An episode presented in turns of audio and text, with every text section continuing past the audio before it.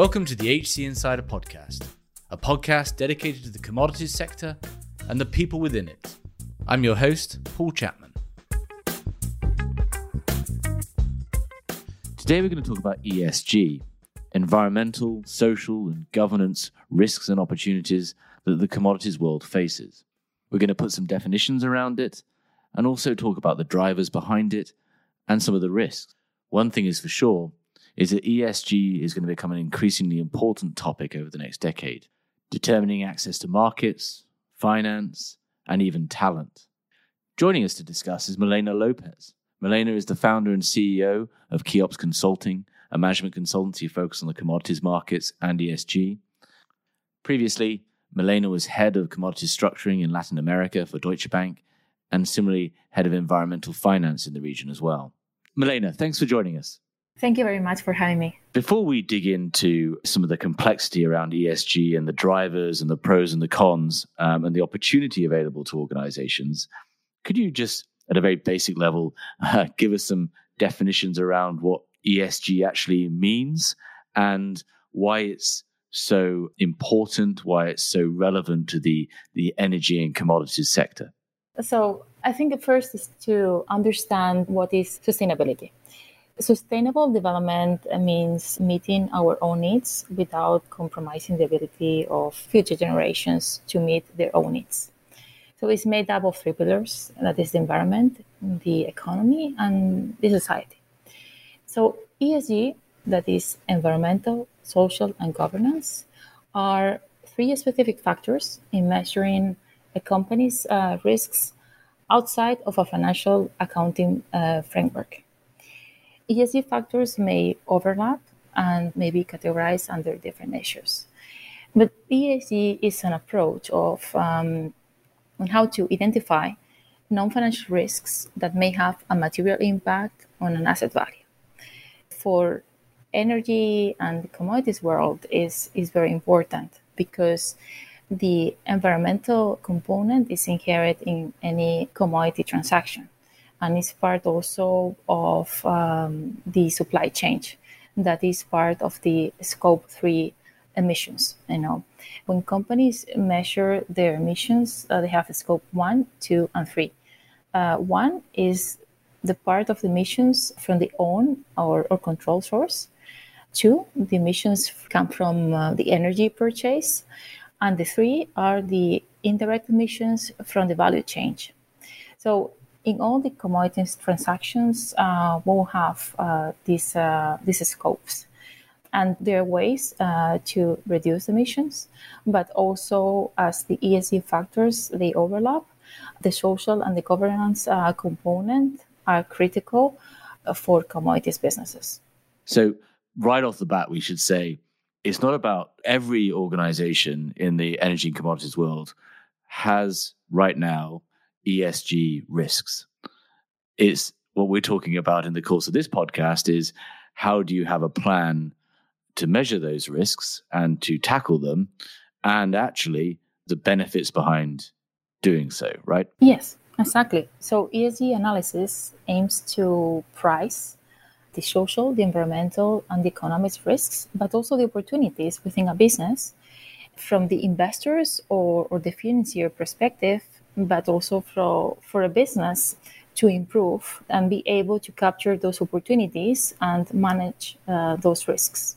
Why is it becoming such a prominent discussion or topic within organizations in the energy and commodities sector? What are the what are the drivers? Can you help us understand some of the drivers that are pushing this subject to the fore? Well, there are different drivers. Um, I will say uh, a primary driver uh, for ESG is um, the regulated and the compliance sector because governments uh, worldwide are enacting measures to promote uh, ESG issues. And uh, they cover different sectors and, and, industries. On top of this, uh, for example, financial regulators like um, the FCA in, in the UK, uh, they have published uh, comply or explain rules for company disclosure in line with the recommendations of the task force on, on climate uh, related financial disclosures uh, that is a standard for measuring ESG. For example, also in the US, the CFTC have released a, a report last year that identifies uh, climate change as a potential uh, systematic risk, meaning that it's a risk that uh, threatens um, the stability of the financial markets. And in the report, they um, they advise on uh, establishing um, a price on carbon, and and companies disclosing scope one, two, and three of emissions. Scope one is um, emissions from own or controlled sources. Scope two um, are indirect emissions from purchased energy, and scope three are all other indirect emissions across the value chain.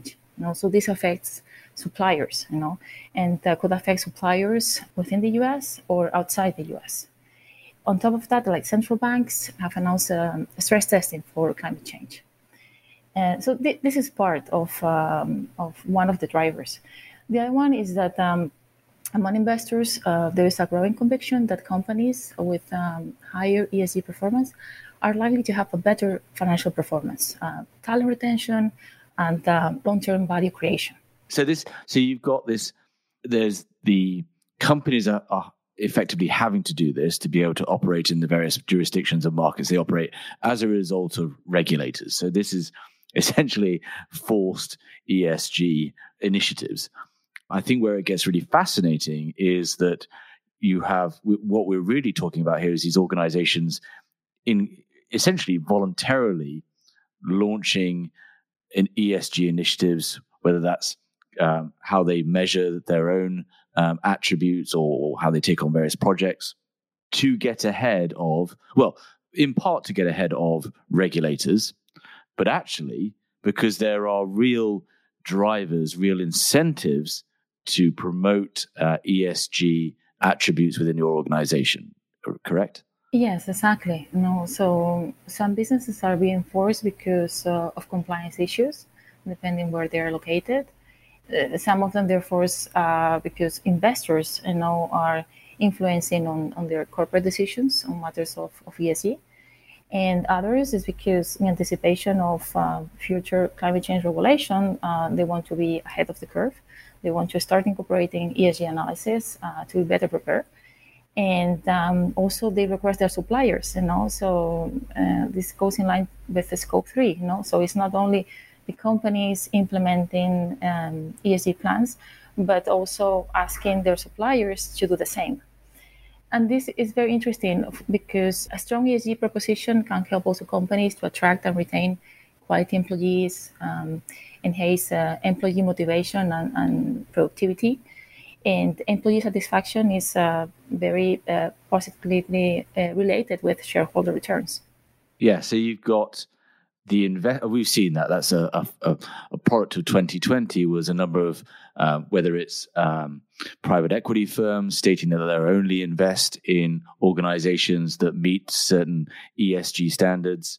You've had the, the, fi- the financial markets themselves are applying a, a true discount and conversely a premium to organizations depending on on their perceived esg what you're talking about there is internally as well you're, you're seeing if organizations, if companies are really at root uh, all about the talent that they hold and how they, they motivate those talent, how productive that talent is, this is becoming a real factor for whether individuals want to join a company or not. Is, is, is that what you're seeing? Yes, exactly. ESG is um, a big factor for driving new talent and especially new generations, you know, uh, to, to consider uh, where they want to work. Mm so you, you definitely see a lower cost of capital. You're seeing more investment available to organizations with stated ESG goals that are measurable. Are we actually seeing improved financial performance as organizations start to tackle these issues? I think there's a common understanding, no, that uh, companies with strong ESG plans have better success uh, increasing their returns. They are better prepared to address uh, climate change uh, challenges. You know, because uh, ESG is is about um, um, identifying the risks, setting up targets, and managing those risks, and identifying risks and, and, opportunities. So before we, because I, I want to move on to not only this is incredibly challenging, uh, but also how companies should start thinking and individuals should start thinking about, or, or how you advise them about how they should start thinking about ESG plans it seems that there are two big categories which organizations in the energy and commodity space are tackling or using to deliver ESG into their organizations. One is very prominent in the news is carbon neutrality targets. Uh, the other is sustainable development goals. Could you give us an understanding of both, perhaps starting on, you know, what organizations mean by these carbon neutrality targets and how, and how prevalent that is in the market right now? Mm-hmm. This is a big trend. We've seen a lot of corporates uh, announcing and also banks announcing targets uh, for zero emissions or net zero emissions, you know, uh, with different target dates. And and uh, a way, you know, to reduce these emissions is internally and implementing their own projects, buying um, uh, renewable energy, you know, for for their own energy consumptions, but also there's a point where they cannot reduce uh, internally their their emissions, you know, and uh, they um, an integral part of, of meeting these uh, uh net zero targets are um, uh, offsetting uh, and buying carbon credits, you know, to compensate their emissions. I think this is going to be key for companies meeting the, their targets. Then uh, you ask about sustainable development goals. You know, uh, this is different. You know, this is um, a UN target um, by uh, 2030, and uh, there are 17 uh, sustainable development goals that can provide some guidance on, on how to meet zero net targets. I, I think both are different, but they're complementary. One is reducing emissions, and the other one is is more broad and might not be applicable or the sustainable development goals uh, to to every company. But uh, companies can choose, you know, the ones that are more suitable according to their sector or or their base. So you've got these 17 different categories of, of, of SDGs. What are the benefits of signing up to one of those or multiple of those standards in any given project? Well, sustainable development goals are not like um, they're not the standards, you know. So they're like a goal set up by the UN, and some of these are like uh, clean water and sanitation, uh, gender equality, reduce inequalities, industry, innovation, and, and infrastructure, responsible consumption and, and, production. You know, so they're different um, uh, from um, what are in ESG um, standards. You know, uh, the, the, ESG standards they, they focus more on uh, climate change and emissions uh, reductions. You know, the problem with these standards is is that they're too generic. Sometimes the disclosures are only checking a box, yes or no. They lack sometimes like uh, key performance indicators, and there are a lot of, of different um, standards. There, um, science-based uh, targets. Um, you've got uh, other that are more oriented uh, for financial entities, you know, like the Task Force uh, on, on Climate-Related uh, Financial Disclosures. And that is a tool that is used by the United Nations Principles for Responsible Investment.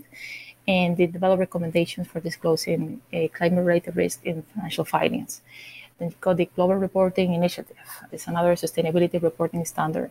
You got the Sustainable Accounting Standards Board. But all these standards, they're not uh, specifically linked to sustainable development goals.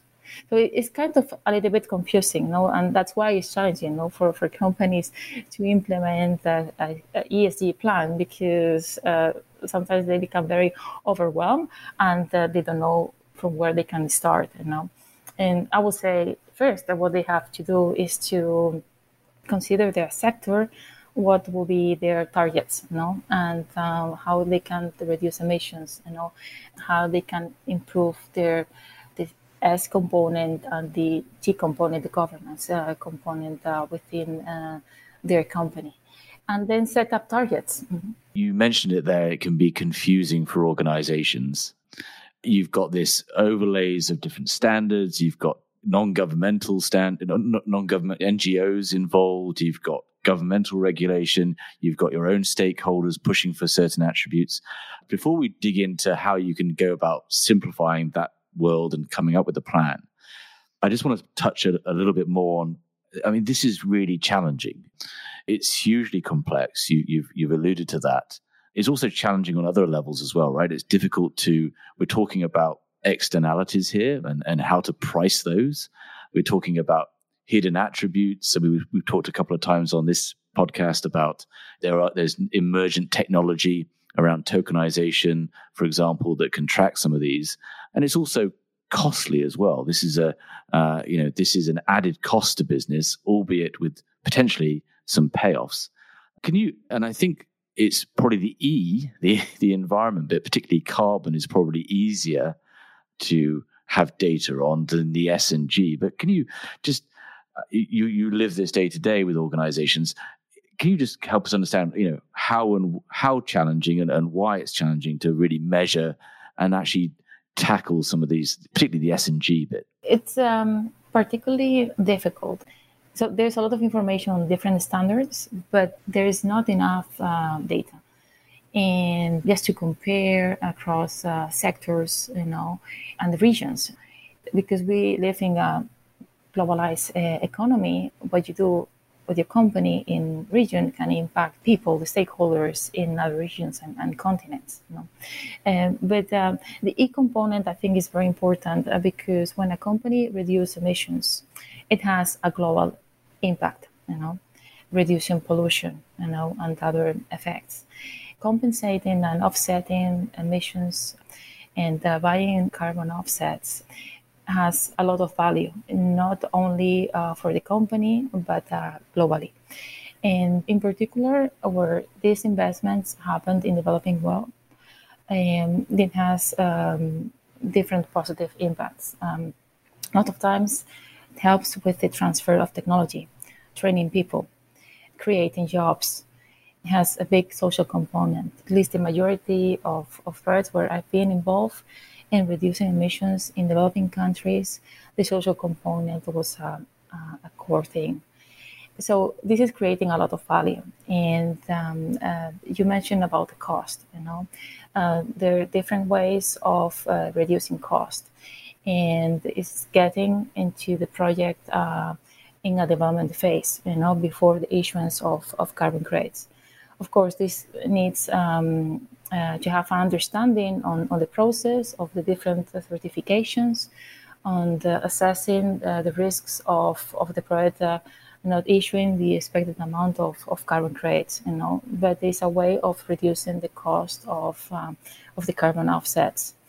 Also, uh, depending on, on how the companies, um, um, they, the type of, of carbon credits that they would like, and and the type of, of, of quality. So depending on the quality of the carbon credit, um, they will be able to buy the carbon credit for a lower or a or maybe a more expensive uh, price. You know, uh, I won't say expensive, you know, because I think the, the cost of these carbon offsets, uh, I think for the moment uh, they're very approachable, you know, for a lot of uh, of companies, you know. And so um, I don't think now we have um, um, a scarcity on, on carbon offsets. But um, um, if uh, more and more companies they realize that uh, this is the way to meet um, zero net targets, there will be um, an increasing demand of these carbon offsets. When a client comes to you and says, "I need to put this in place. I know it can lower my cost of capital. I know it can um, attract talent. It's important, you know, for my for my my employees and my family." How do you approach navigating an organization through building some kind of, of ESG plan? Well, first is to understand uh, where they are in the, the ESG implementation. No? If, if they are starting from scratch or, or they have done some progress. And also understand what are the requirements of their stakeholders. You know, uh, maybe it's a company that is part of a supply chain, and uh, um, and they want to implement a, an ESG plan because one of their major clients um, has already implemented an ESG plan and it's following a specific standard. You know, so it made sense for that company, you know, to, to follow maybe the same type of standard that uh, one of their major clients is, uh, is is following. You know, or maybe uh, this company is in a sector where an ESG standard is uh, is the trend, and uh, it will be useful for them to participate in, in that standard because it's uh, a better way to compare their progress uh, with, uh, with their competitors. So this is also relevant. Or maybe they don't want to follow a specific standard and, and then create uh, their own key performance uh, indicators. And, and some companies they don't want to follow a standard because um, these standards are relatively new and uh, we don't know how they're going to evolve. Know? So they don't want to be on the hook on the on, uh, on, on the need to comply with uh, some requirements that uh, they don't know how they will look like in, in the future, you know, and uh, reputational issues that uh, could be attached to, to them, you know. And so the key thing is to set up to see where they are now and, and set targets, you know. Um, with um, key metrics uh, that are uh, measurable and um, try to reduce emissions internally and then compensate with uh, carbon offsets. Yeah. So it's kind of what's their, uh, this is the phrase you've used earlier, was, you know, I guess what's their main concern and what are their goals? So uh, I think it's, I think it's to highlight it, right? There's, market access is a key one. Increasingly, if, if people are going to look to their own standards that will then generate requirements of people, their suppliers. And also they in turn are supplying someone else, which will also may have standards. So there's kind of the market access piece. And if you're meeting one standard in one region, um, which requires it from a compliance standpoint, you know, spreading that to all your global operations has a lot of benefit. Um, so you've got market access. You've mentioned differentiation then you've got a range of options to how you um, then implement something. What, what do you think are the key factors for success as to whether an organization really um, can, at whatever level and whatever scope, make a successful um, ESG plan, initiative, or, or, embed it in their organization? What, what do you see as, as, as makes that successful? I think key is transparency. Reporting what you have and have a, a long-term plan with key targets and, and, and goals, you know, that allow investors and the stakeholders to identify how the company is going to meet these goals and uh, and the benefits you know um, um, they are providing.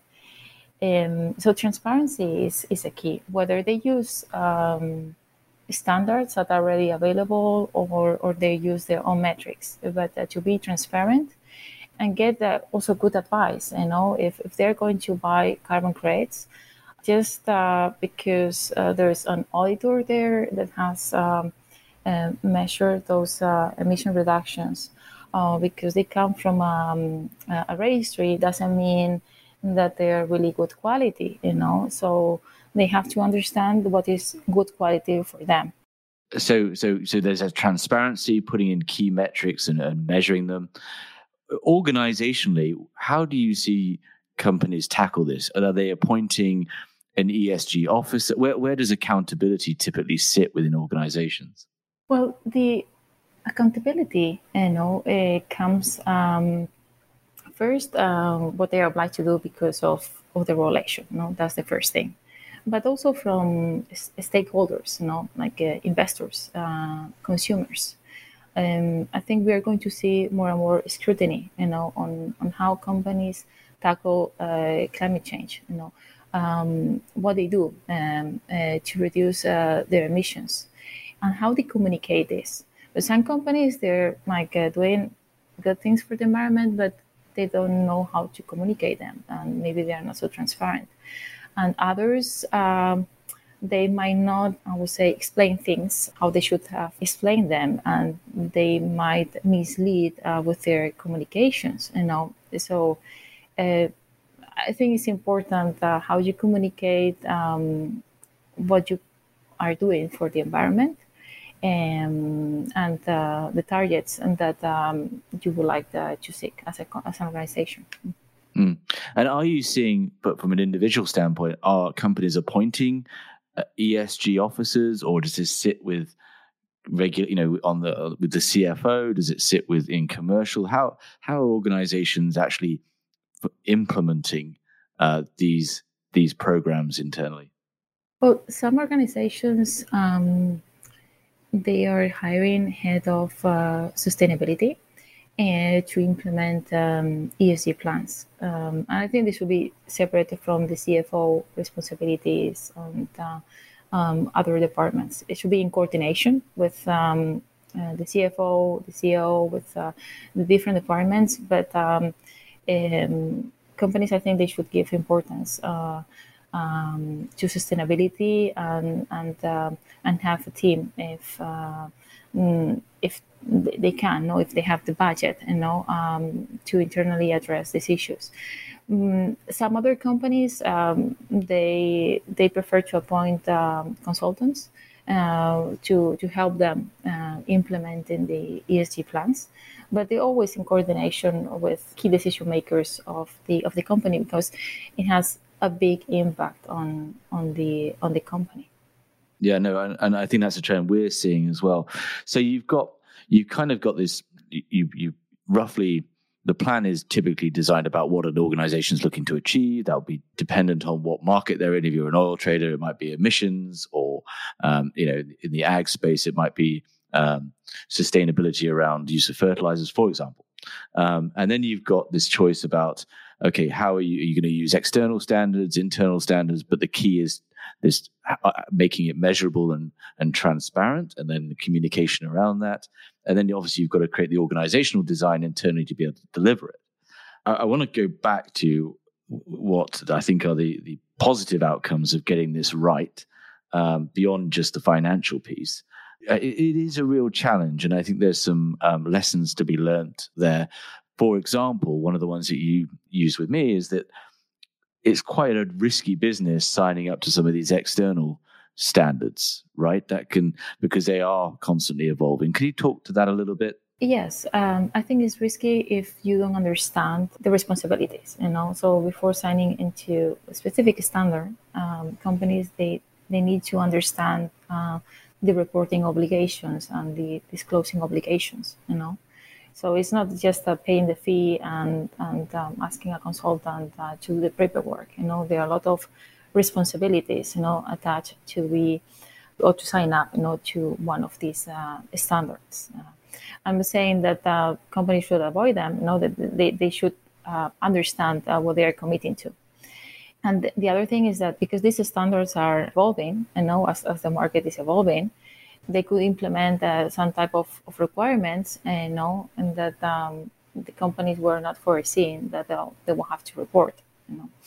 Uh, so they should be aware of this, you know. Um, the, the, benefits of, of being part of a standard is, is that um, it will be kind of um, easier for investors uh, to compare companies, you know, because they will use the same uh, key metrics. Because one of the um, issues that um, uh, investors uh, have uh, when the, they have to do an assessment um, of the ESG uh, plan and, and, perspective of the of the company is is that um, uh, because there are so many standards and uh, they are relatively new and not all the companies are on board they have difficulty to assess uh, that company from the environmental social and, and governance uh, point of view uh, so some of investors they decide to take a, a, a different approach and, um, and, and use their own metrics, you know, um, and not uh,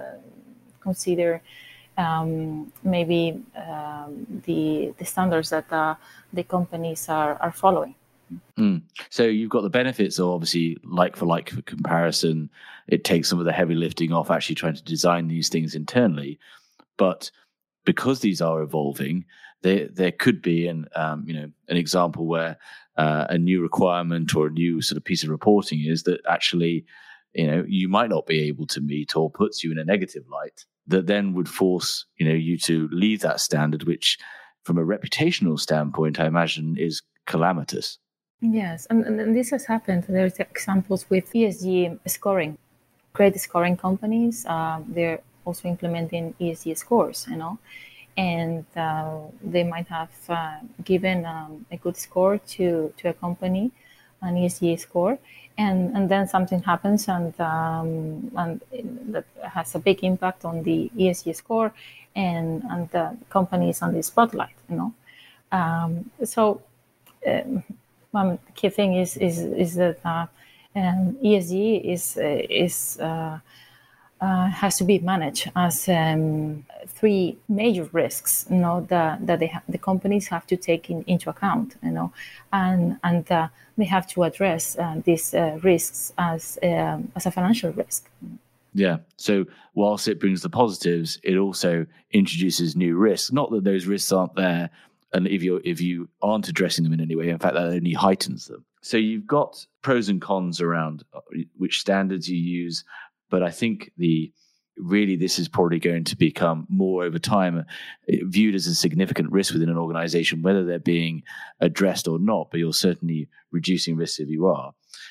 The positives, though, I think it uh, seem to me like they're only going to increase.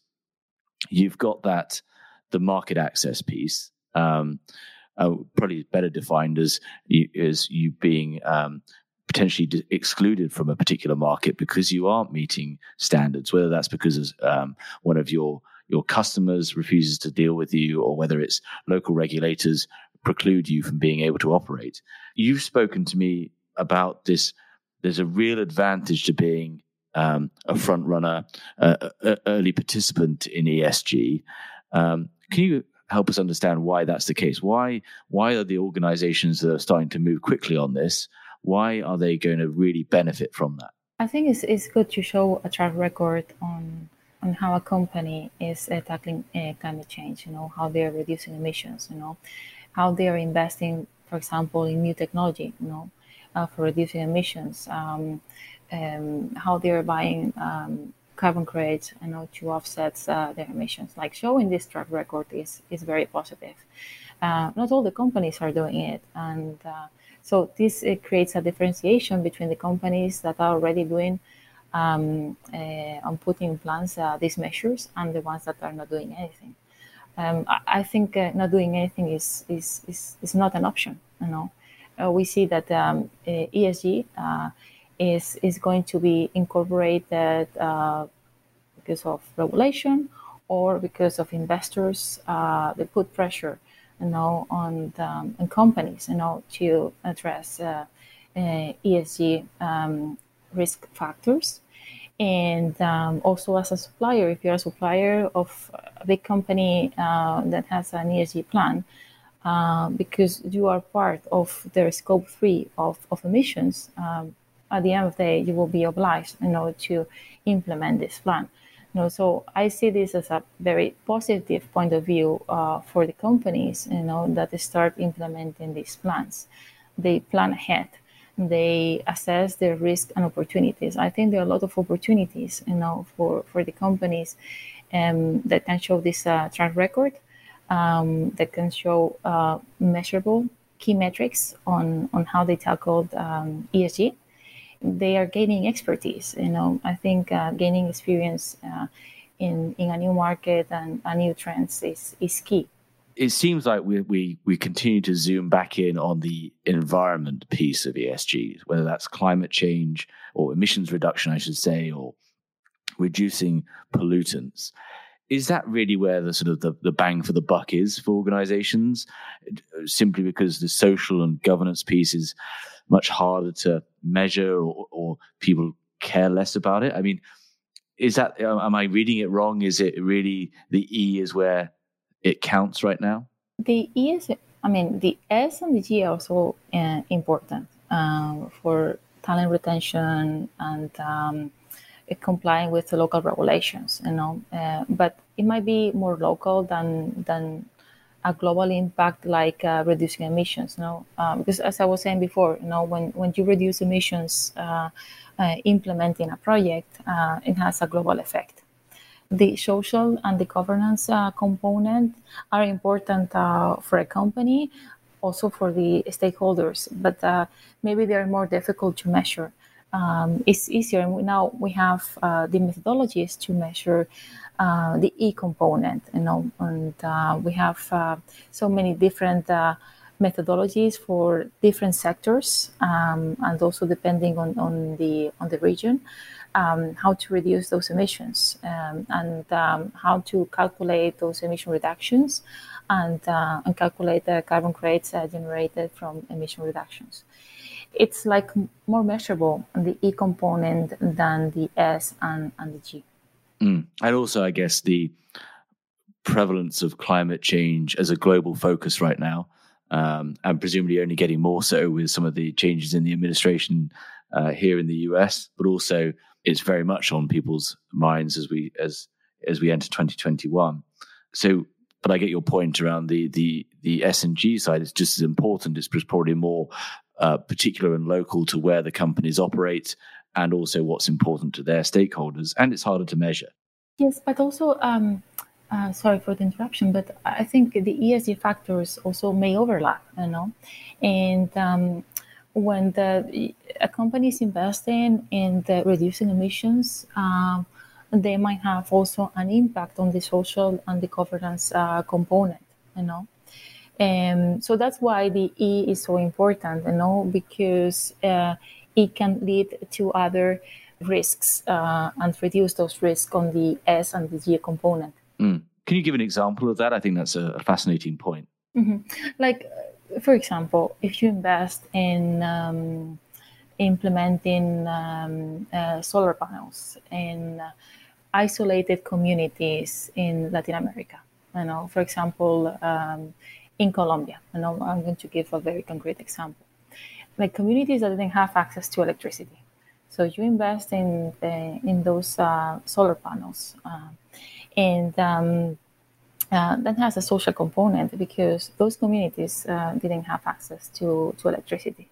Giving them access to electricity um, that is public service, you know, gives them access um, uh, to potentially have uh, cell phones, um, to to have um, access to communications, you know, um, maybe to potentially have access uh, to, to water. So you are improving uh, their lives conditions.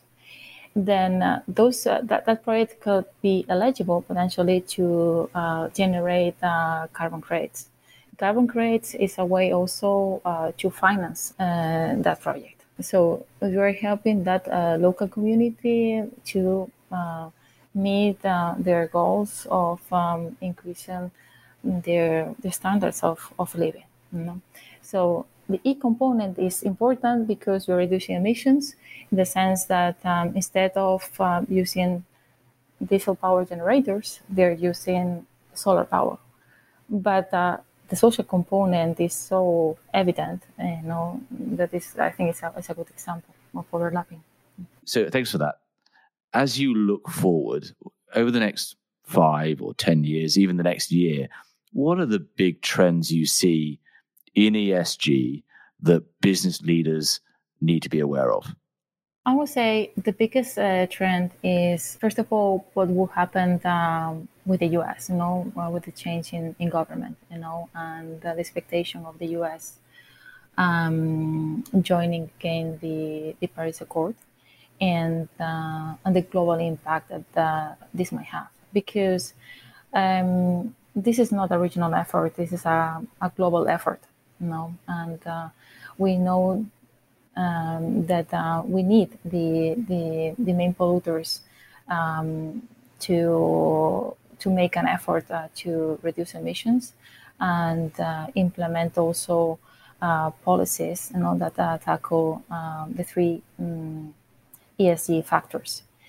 Um, so this is one of the trends, the, the policy, you know, and uh, how the, the governments are tackling um, climate change and the social and governance uh, component. Um, the the other trends is that um, we'll see more pressure uh, on, on, companies joining standards to measure their progress on, on ESG and, and pressure from, from investors. There is some trends on on the um, ESG goals, you know, and, and how to value them. Like uh, for example, Verra, uh, they're trying to implement uh, methodologies that will issue uh, potentially sustainable development um, vista assets, you know, So this is equivalent of carbon credits, but for sustainable development goals. Um, we don't know if they're going to end up doing that, or or maybe um, what they are going to do is to label the um, a project that is in, in compliance with one of the sustainable development uh, goals. So the trend is um, to to get more uh, transparency, you know, and measure how uh, this um, ESG implementation is is progressing, you know.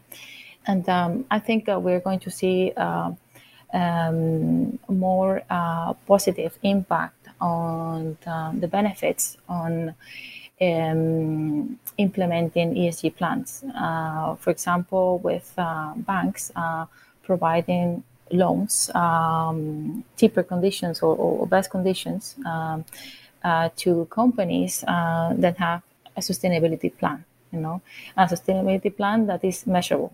If I'm hearing you correctly, the the risks of not having a plan are only going to get greater as regulation uh, becomes more um, onerous, as um, market participation becomes more contingent on your ESG plans, but also the upsides are going to get more as well with with cheaper financing, uh, presumably better access to talent, better access to markets.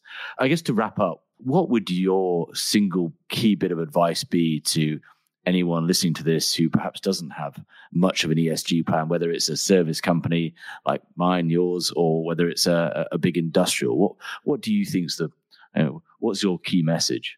The key message is to to start implementing a, an ESG plan because it's something inevitable. You know that um, it will happen. Uh, uh, if it not if it doesn't happen in the near future, in the medium term, you know, and uh, in there's advantages of, of being a, a front runner and now is the opportunity you know to to implement those plans uh, if they don't know how to implement them to get advice and start addressing these challenges fantastic. Well it's been a, a really interesting overview of what is only going to become a, a, a more and more relevant and prevalent topic in the commodities world. And um, thanks very much for joining us. Thanks to you. My pleasure to be here. Thank you for listening. If you enjoyed this episode and want to support the show, please give us a positive review on Apple Podcasts or Spotify.